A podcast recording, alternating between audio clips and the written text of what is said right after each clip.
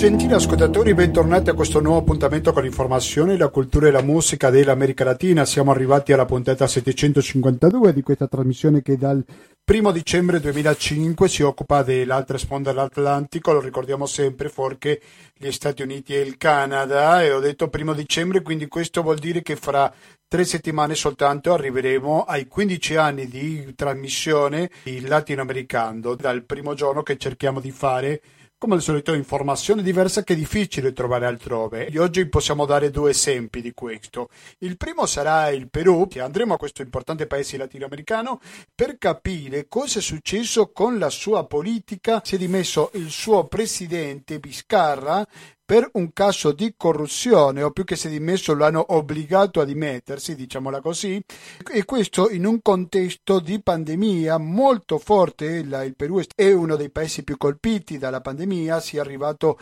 alla cifra di 35.000 morti in un paese che ha la metà circa di abitanti che l'Italia, quindi la crisi politica che si aggiunge alla situazione sanitaria. Questo sarà il primo degli argomenti di questa edizione latinoamericana, mentre che poi ci sposteremo a un paese limitrofe del Perù come lo è la Bolivia, perché negli ultimi giorni sono stati due fatti molto importanti, direi. Il primo, l'insediamento del suo neopresidente Luis Arce del Partito MAS, il partito di Evo Morales. Proveremo a analizzare il suo discorso di insediamento, di capire, di conoscere meglio chi è questo nuovo presidente boliviano. E la seconda notizia di questa settimana è stato niente meno che il rientro di Evo Morales in patria dopo aver vissuto un anno in Argentina. Quindi il Perù da una parte e la Bolivia dall'altra, di questi due paesi si occuperà questa edizione latinoamericano. Non vi do il numero di telefono perché questa puntata è stata registrata ieri sera, però comunque vi posso dare la mail che è latinoamericano-chiocciola gmail.com, ripeto latinoamericano chiocciolina gmail.com ci trovate anche su Facebook. Vi ricordo che 120 82 301 è il conto corrente postale che il RID bancario, il pago elettronico e il contributo con l'associazione Amici di Radio Cooperativa sono i metodi alternativi per aiutarci a sopravvivere. Oggi musicalmente siamo accompagnati da un gruppo peruviano che fa una specie di rock alternativo che si chiama Libidos. Oggi sentiamo un CD dell'anno 1998. Sentiamo questa musica e quando torniamo parleremo del Perù.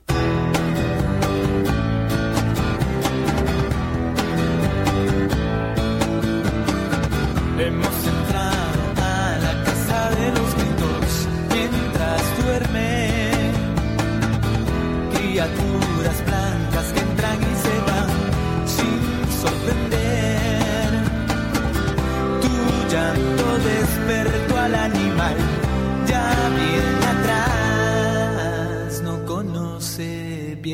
E riprendiamo con questa edizione latinoamericana, la 752. Il principale argomento sarà il Perù, perché in Perù c'è una grave crisi politica, però che sembra che potrebbe risolversi. Mi sto riferendo che si è dimesso niente meno che il presidente della Repubblica Peruviana per un caso di corruzione. Poi all'indomani già era insediato il nuovo presidente, una situazione sicuramente molto complessa dal punto di vista politico, ma nonostante ciò sembra che la via d'uscita si è trovato a partire dalla scelta del nuovo presidente. Per parlare su questo e che siamo in collegamento in questo momento con Marco Copetti. Marco Copetti, buonasera e bentornato al Latinoamericano. Buonasera Gustavo e grazie per l'invito. Grazie a te per accettarlo. Allora, Marco Coppetti è un albergatore che fino a poco fa abitava a Lima, in Perù. Per la questione della pandemia sappiamo che il turismo è uno dei settori più colpiti da questo fenomeno. È tornato in Italia di recente, però comunque è molto ben informato di quello che succede in Perù. Marco, la prima domanda che vorrei farti è come mai siamo arrivati a questo punto che un presidente debba dimettersi? Eh, dunque, Gustavo, il, il, presidente Martin Viscarra eh, di fatto non si è dimesso, ma è stato destituito dal, dal Parlamento. C'è stata, c'è stata, una votazione un paio di giorni fa e il Parlamento ha deciso con 105 voti a favore, 19 contrari e 4 astenuti, di eh, destituire il presidente Martin Viscarra per incapacità morale permanente. Eh, questo perché sono venuti alla luce alcuni audio che lo implicano in eh, riscossione di tangenti durante le opere, per delle opere di costruzione mentre lui era eh, presidente della regione Mochegua prima di diventare presidente. Eh, c'è da dire che questo è la, il secondo tentativo di sfiduciare il presidente Viscarra, perché una prima, una prima, mozione di sfiducia era stata presentata in Parlamento il 18 settembre ed, era, ed erano solamente 32 i congressisti, i parlamentari che, avevano, che, avevano, che l'avevano appoggiata e quindi non era passata. In questa, in questa, seconda, quindi a distanza di pochissimi mesi, dal 18 settembre ad oggi, eh, I giochi in Parlamento sono, si sono completamente girati e, e c'è stata questa maggioranza che ha deciso di destituire il Presidente della, il Presidente della Repubblica. Ora, tantissimi, tantissimi, cioè una buona parte dell'opinione pubblica sta dicendo che eh, questa, questa, destituzione è, è, di fatto un colpo di Stato, perché teoricamente il Presidente nelle, nello svolgimento delle sue funzioni dovrebbe essere coperto da immunità, non dovrebbe, non dovrebbe poter essere eh, destituito da, dal, dal, Parlamento o neppure da nessun tribunale. E, e, questa destituzione si basa solamente su alcuni audio che sono usciti e quindi non, non esiste neppure una eh, non, esiste neppure, non è neppure stato condotto un processo e non esiste neppure una condanna, una condanna definitiva. Eh, c'è da dire che eh, questo presidente era un presidente un po' anomalo perché dobbiamo ricordare che in effetti eh, Martin Viscarra non è il presidente eletto dal popolo. Martin Viscarra succede due anni fa, succede a Pedro Pablo Kuczynski, il quale a sua volta era stato destituito dal, dal Parlamento.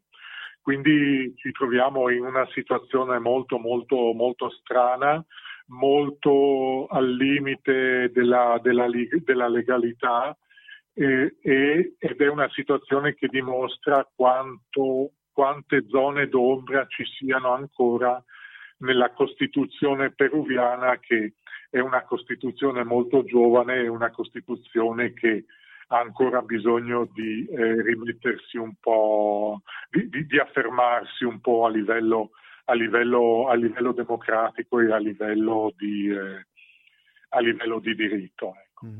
Questa, è questa, è un po', la situazione.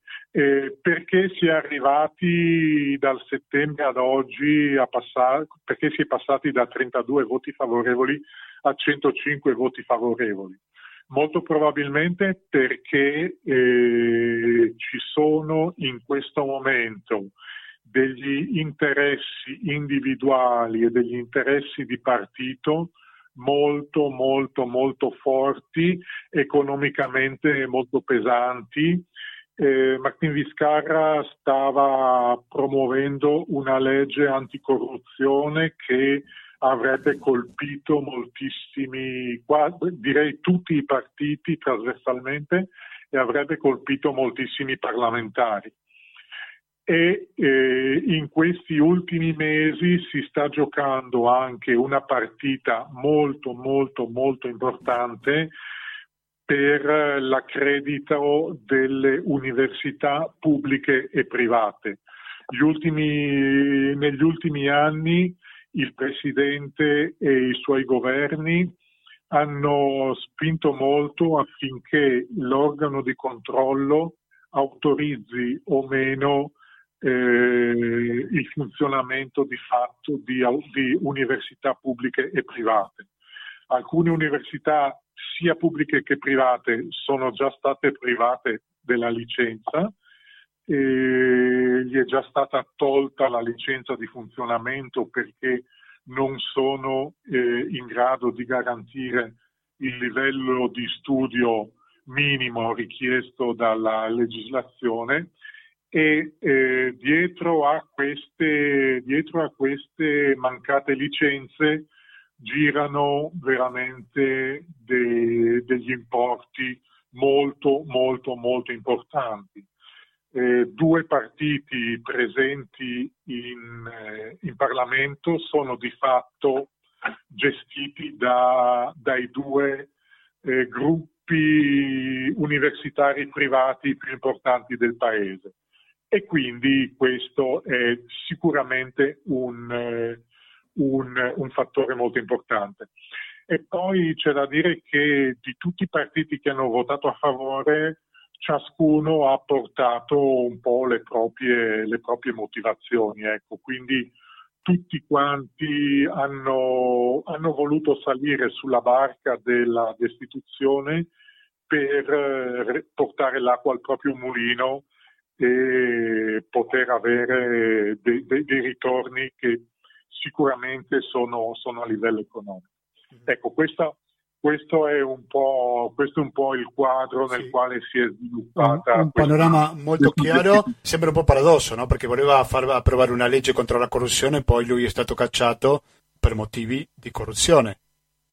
Esattamente. E, allora, la, la, la, il, sentore, il, sentore, generale è che a livello, a livello locale e a livello nazionale tutti i governi e tutti i governanti siano stati in qualche momento involucrati con eh, qualcosa, con qualche atto di corruzione.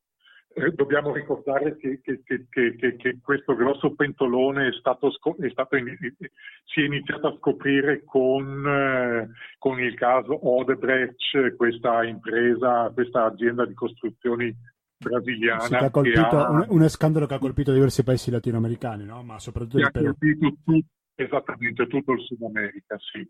E, e, da, e, e da qui si è iniziato a capire che effettivamente tutti i governatori locali e tutti i governatori nazionali, tutti, tutte, tutte le persone che stanno facendo politica e che hanno fatto politica negli ultimi anni, in qualche modo sono eh, involucrati in qualche atto di corruzione.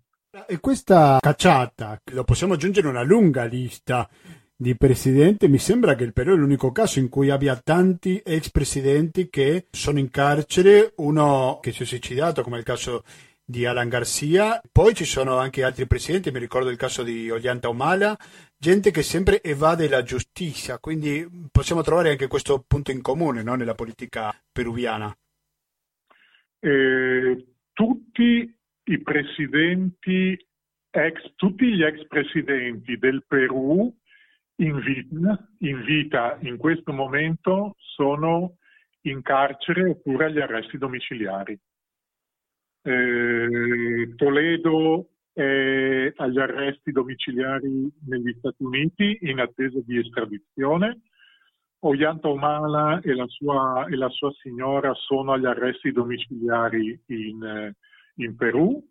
Eh, Pedro Pablo Kuczynski, che è l'ultimo presidente prima di Viscarra, anche lui si trova agli arresti domiciliari. Alberto Fujimori, eh, che è il più anziano di tutti i presidenti in vita, e, e anche lui si trova in, è, è in, in, prigione in questo momento. Quindi tutti eh, gli ex presidenti in vita sono, eh, sono in qualche modo coinvolti con qualche processo e sono tutti quanti privati della libertà di uscita in questo momento. Che biblioteca possiamo fare di questo fatto così palese? Perché possiamo parlare della politica peruviana in generale o di casi isolati, ciascuno diverso all'altro, che non si possono collegare fra di essi? Eh, sono, tutti, sono, tutti, sono tutti eventi collegati tra di loro. Ti faccio, ti faccio un piccolo esempio. Nelle indagini, nelle indagini svolte su Odebrecht è risultato che eh, questa grossissima impresa brasiliana eh, durante le campagne elettorali in Perù, ma non solo in Perù perché lo faceva sistematicamente in tutto il Sud America, però io in questo momento ti parlo nello specifico del Perù, loro eh, appoggiavano finanziariamente tutti i candidati presidenziali e man mano, man mano che i candidati presidenziali andavano scremandosi, loro continuavano a dare soldi a quelli che erano i due candidati ultimi. Quindi loro, questa, questa impresa non, faceva, non, aveva preferenze. Loro in base al, in base al di, di, di, in base alla possibilità di elezione di un candidato o dell'altro lo appoggiavano. E poi ovviamente, e poi ovviamente appoggiavano chi, chi, chi veniva eletto in maniera, in maniera molto più forte. Però non appoggiavano solamente i candidati presidenziali, appoggiavano anche tutti i governatori eh, regionali. Quindi tutti i governatori delle, delle, province, delle, province, del Perù ricevevano soldi da questa, da questa azienda, da questa impresa. Siamo in contatto con Marco Copetti, appena rientrato dal Perù. Marco, vorrei chiederti se possiamo fare una specie di profilo, di dire chi è il neopresidente Manuel Merino de Lama. Possiamo tracciare un profilo, come è arrivato alla presidenza, che linea politica è e così via? Eh, guarda, eh, Manuel Merino è un, eh, polit- un politico di vecchio stampo, di vecchia data, già conosciuto, già conosciuto da tantissimi anni. Lui agli inizi degli anni 2000 era già era già parlamentare e, e quindi non è, non è, una persona nuova ed è un eh, membro del partito di Azione Popolare. Eh, Popolare è uno dei partiti storici, dei partiti storici del, del Perù. Eh, e lui praticamente ha rappresentato, ha rappresentato il partito già con, eh, già con, eh, con, i, con, i, con, i, mm, con, i, presidenti precedenti, già con i, con i parlamenti precedenti. Lui, se non vado errato, ha iniziato a fare il congressista già nell'anno nell'anno 2000, nell'anno 2000 si trovava già in, in, politica, si incontrava già in politica. È un, è un politico che viene dal, dalla zona nord del, del, Perù, viene dalla zona, di, dalla zona di Piura, dalla zona di Tumbes Piura, e, eh, dove ha, dove ha una, una, una militanza una militanza politica, una militanza politica storica. Ecco. Quindi lui, lui, è in Parlamento, lui è stato in Parlamento già dagli, anni, dagli anni 2000. Ecco.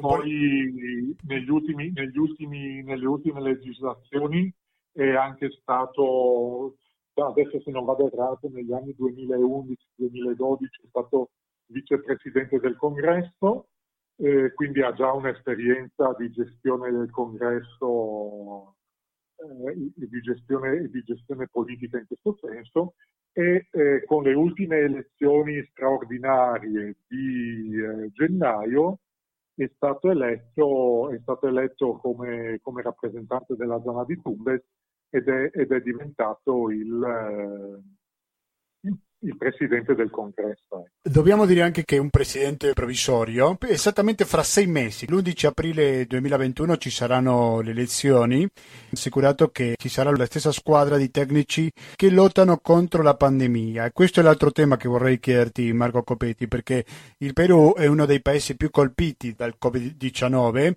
e diciamo questa cifra 34.992 decessi a questo momento quindi praticamente 35.000 morti quindi stiamo parlando di una cifra molto alta per essere il Perù. Possiamo raccontare qualcosa di questa pandemia? Come sta fronteggiando il governo questo male? Lo fa efficacemente o non tanto? Però queste cifre sembra tanto di no però vorrei capire un po' di più su questo tema Marco. Guarda, io vorrei essere un po' ottimista.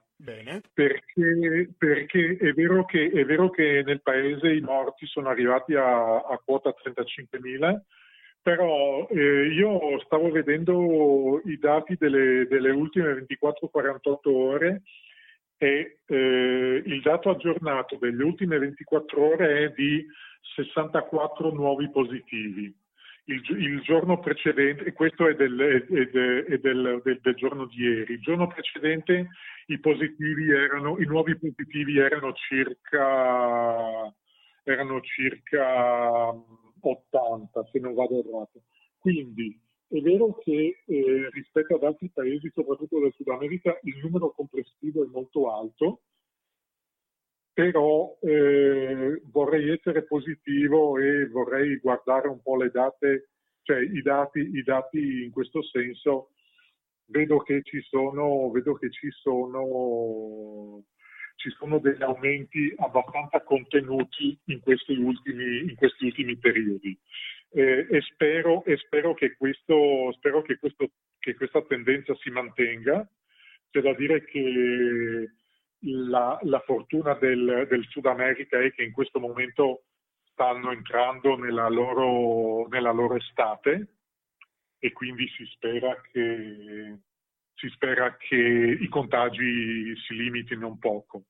devo dire che negli ultimi, ultimi, mesi il Perù ha avuto come ministra, di, ministra della salute un, un tecnico una dottoressa molto molto preparata, una tecnica, un tecnico molto molto preparata e molto, e molto, molto acuta, molto lungimirante, che eh, è riuscita sicuramente a, a, a, a, costruire delle azioni mirate proprio per, per mantenere per mantenere isolati e mantenere basso il numero dei casi.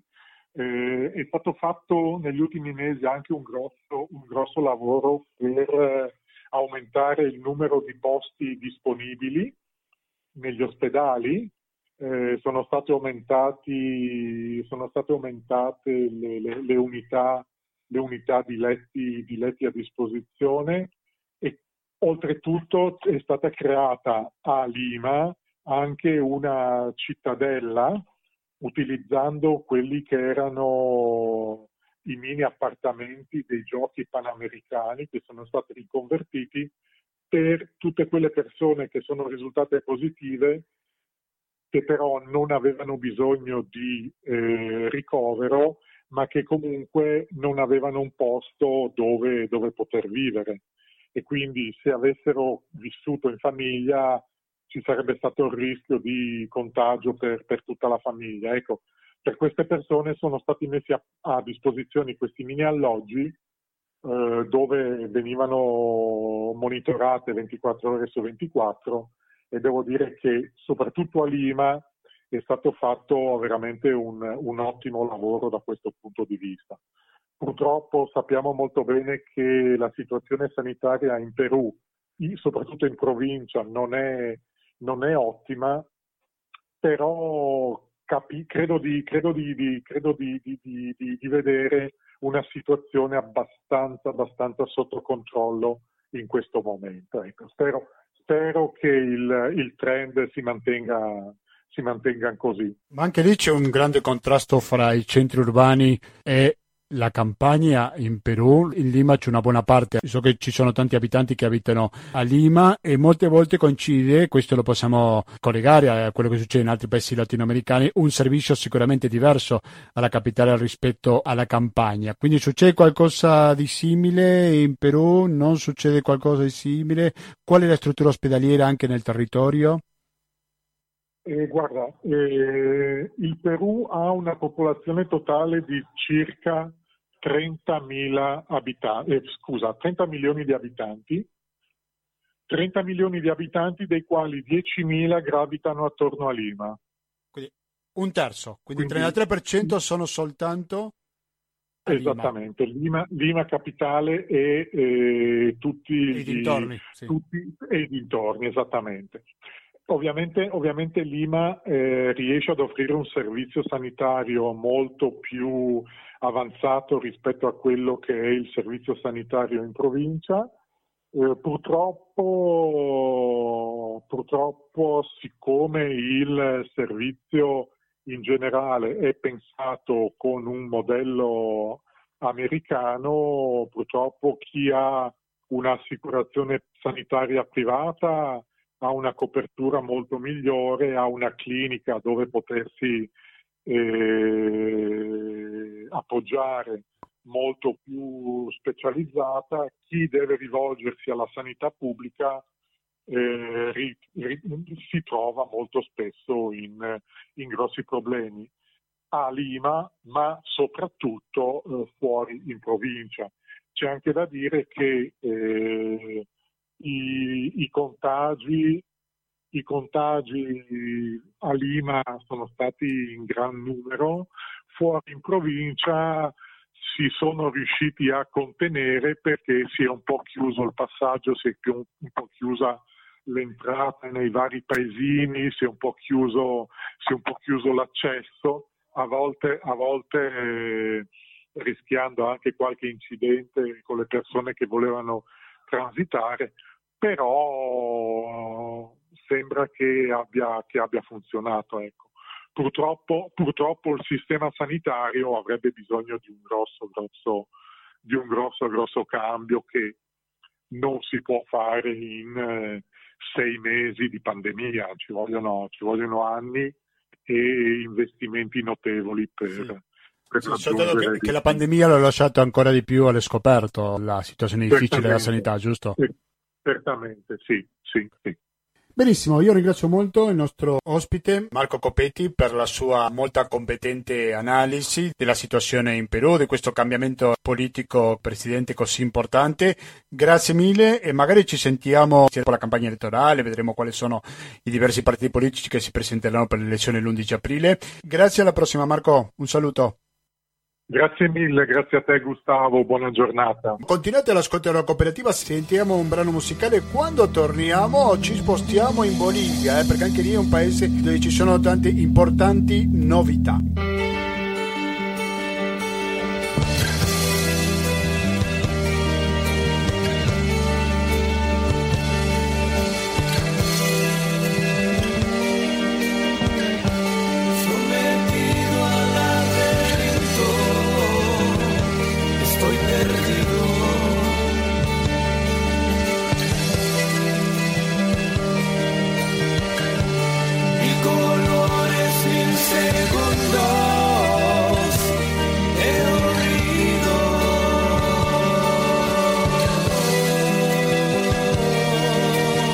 Avanti con questa puntata di Latinoamericano dal Perù ci spostiamo in Bolivia perché in Bolivia è stata una settimana molto ma molto importante. Si è insediato il nuovo presidente Luis Arce, questo presidente che viene dall'ala, se vogliamo, più progressista della politica boliviana, appartiene al MAS, partito del più famoso Evo Morales.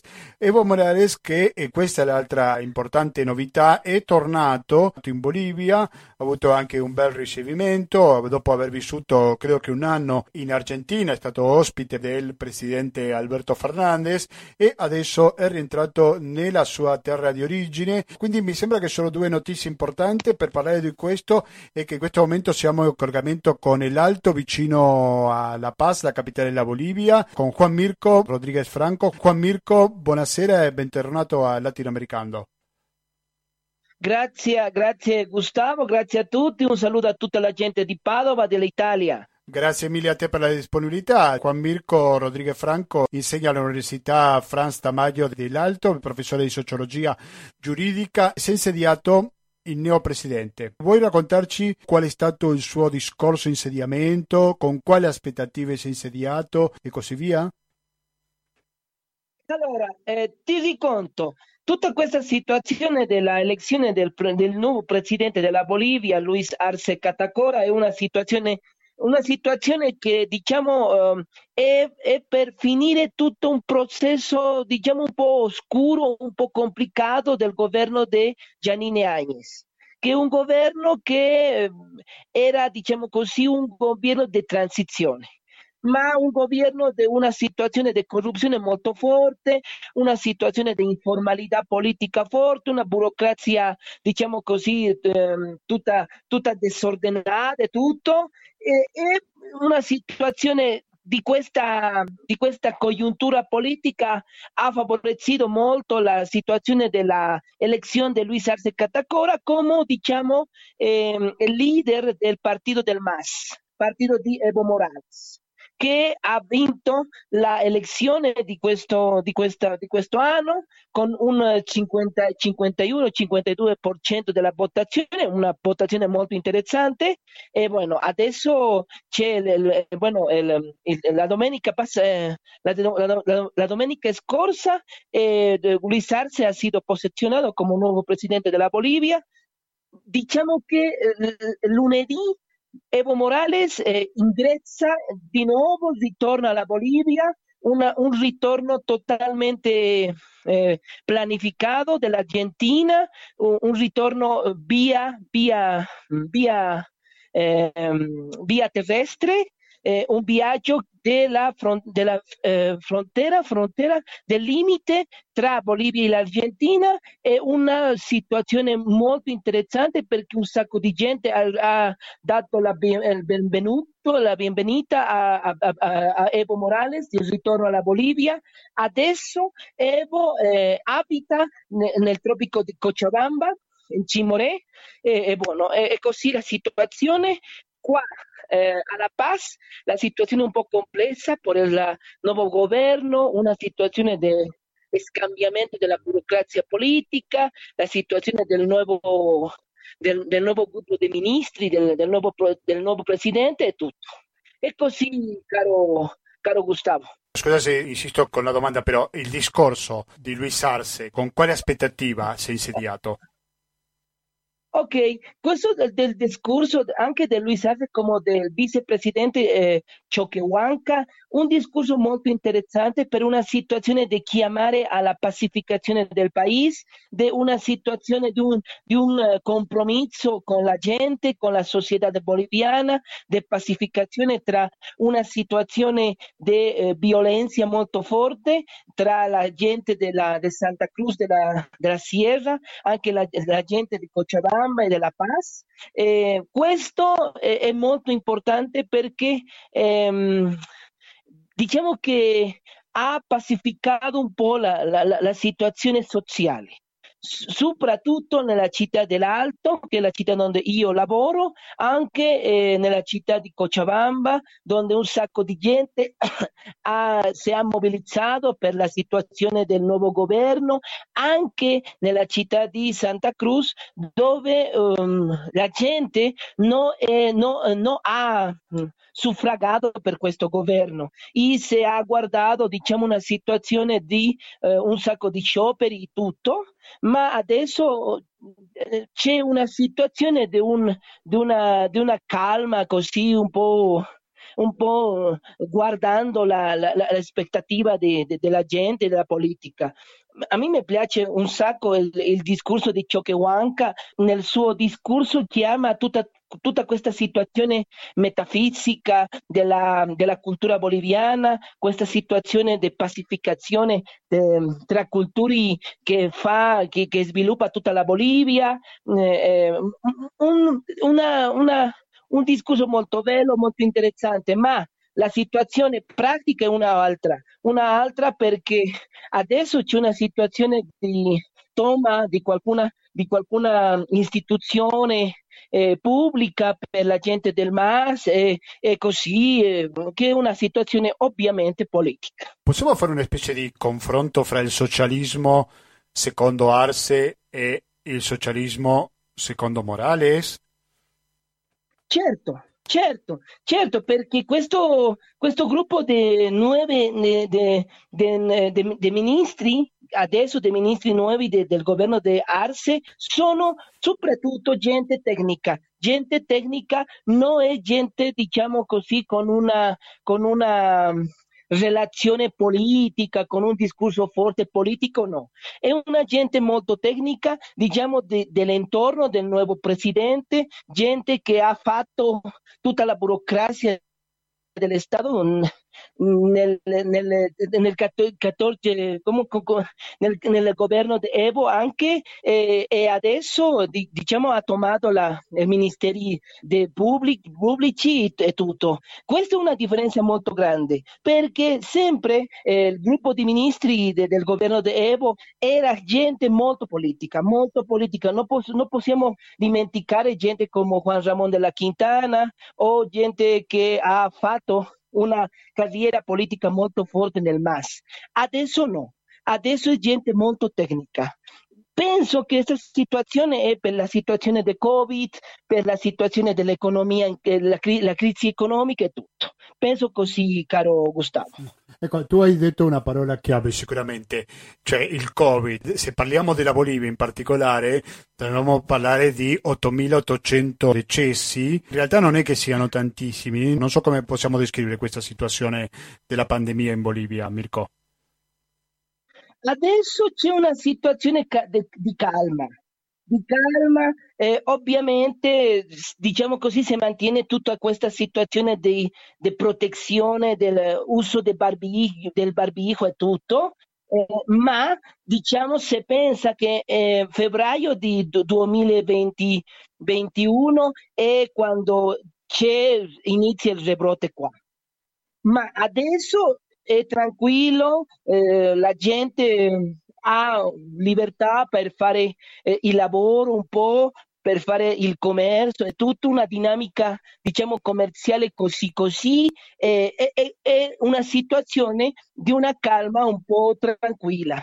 Ma diciamo che il governo deve ehm, pensare molto come va a fare questa situazione del rebrote che si pensa febbraio del 2021. Anche marzo del 2021 si è detto oggi che è la elezione della, della, della gente del governo intermedio, governanza e tutto lo che è, eh, come si chiama questo? L'alcaldia, non, so come, non ricordo sì, bene la, questa parola. Sindaco. sindaco. Esatto, la, l'elezione del sindaco è marzo 2021, caro Gustavo. Ma della Paz dici? Del, di, tutta, di tutta la Bolivia, perché è ah, una elezione eh, diciamo generale di, di, generale di tutti i sindaci della Bolivia. E quindi avrà un alto valore politico questo, anche per fare un primissimo bilancio del governo che ha appena iniziato, no? di quello di Luis Arce. Certo, certo, se pensa che adesso per questo marzo del 2021 va a essere una situazione interessante per la, il MAS, anche per la gente che ha lasciato il governo transitorio, come per la gente che è opposizione al MAS, per prendere qualcuna, qualcuna, qualcun posto di potere e tutto, che penso che eh, la situazione della elezione del, del, del, del, sindaco è tutto. Faccio un'analisi molto superficiale, mi rendo conto, però sembrerebbe da queste cifre non altissime, lo ripeto, poco meno di 9.000 morti, che la situazione è stata gestita non del tutto male, giusto? Perché ci sono queste cifre quando nel vicino Perù, al di là della quantità di abitanti, stiamo parlando di 35.000 decessi? Allora, io penso, io penso eh, che questa situazione, questo dato del numero di de, de, del numero di morti della, della, della pandemia del Covid-19 non è, un, un dato esatto, per la situazione di che tutta questa statistica e tutto questo lavoro di seguimento della pandemia si è fatto durante il governo di transizione, che è un governo, diciamo così, eh, endeble, eh, con, mm, con, una, eh, con, una, situazione burocratica che non, che non eh, che non sviluppava un lavoro effic- efficace, efficace, efficiente. E così. Cosa prevedi per il prossimo futuro della Bolivia? Pensi che le cose si tranquillizzeranno, si metteranno a posto, anche parlando dell'economia? Penso che sì, È un lavoro che Luis Arce eh, fa molto bene perché Luis Arce eh, nel governo di Evo Morales ha, ha, fatto il ministro di economia per, 14, per, ehm, eh, per, per, tutto il periodo di Evo Morales che quasi mm, più di dieci anni ha fatto il lavoro di ministro dell'economia. Penso che questo è molto importante e questo va a essere eh, la meta per questo governo. Mm. La situazione economica, la stabilità economica e tutta questa situazione di eh, sviluppare la Bolivia dentro di questa situazione della pandemia. E poi c'è un altro caso che è centro dell'agenda è una risorsa naturale così importante come il litio, no? Come gestirà questo vantaggio dal punto di vista delle risorse naturali la Bolivia? Non so, non so perché eh, diciamo che questo adesso no, non si parla molto, non si parla molto. Adesso si parla di tutto lo che ha lasciato questo governo di transizione, eh, si fa una evaluazione di tutto il lavoro perché per una situazione, tra virgolette, di, non so come si dice in italiano, cacería de brujas. Cacería de brujas. Eh, non so come si dice. Caccia le streghe. Esatto, perché c'è una situazione, diciamo, ovviamente politica. Adesso il um, ministro, il ex ministro di governo Murillo come il ex ministro di difesa Lopez eh, non sono avuto per ne, nessun posto della Bolivia, si pensa che eh, sono andati al Brasile, a Panama e, e ovviamente c'è una situazione di cercare a questa gente e adesso la, il governo nuovo eh, sviluppa un lavoro di evaluazione di tutto lo che ha lasciato questo governo di transizione. È.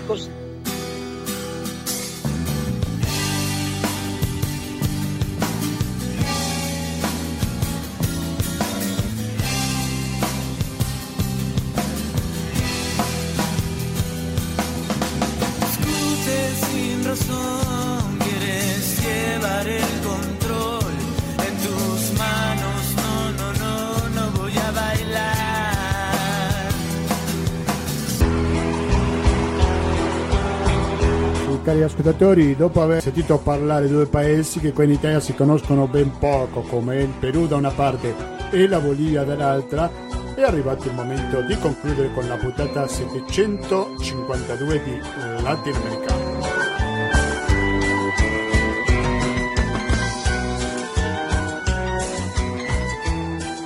Ricordo che fra tre settimane soltanto raggiungeremo i 15 anni di trasmissione ininterrotta. Si alguna vez no me vuelven a ver. Vi prego, cari ascoltatori, non lasciatemi solo e eh, quindi iscrivetemi a latinoamericano gmail.com ripeto latinoamericano gmail.com perché questa trasmissione è fatta per tutti voi quindi eh, sono molto ansioso di avere un feedback avere un commento di cosa vi sembra questa trasmissione cosa vi piace di più cosa vi piace di meno così lo possiamo modificare. Quindi lo ripeto latinoamericano chiocciolina gmail.com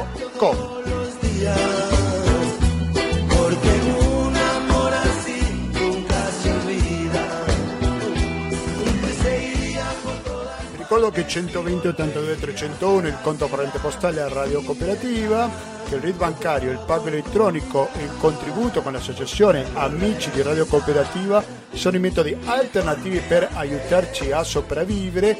Mettete mi piace, mi raccomando, alla pagina Facebook di Latinoamericano. Chiunque abbia Facebook mette Latinoamericano troverà la nostra pagina, basta mettere un mi piace.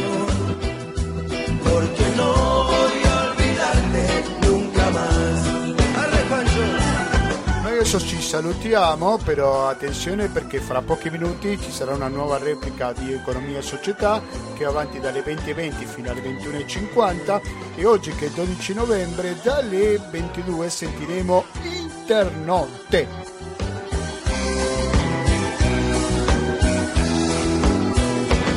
Y volvería por todas partes para encontrarte y preguntarte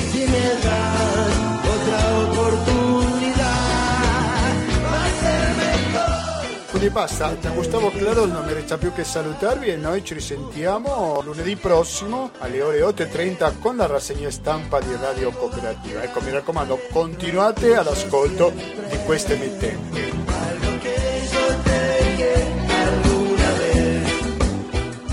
Grazie e alla prossima!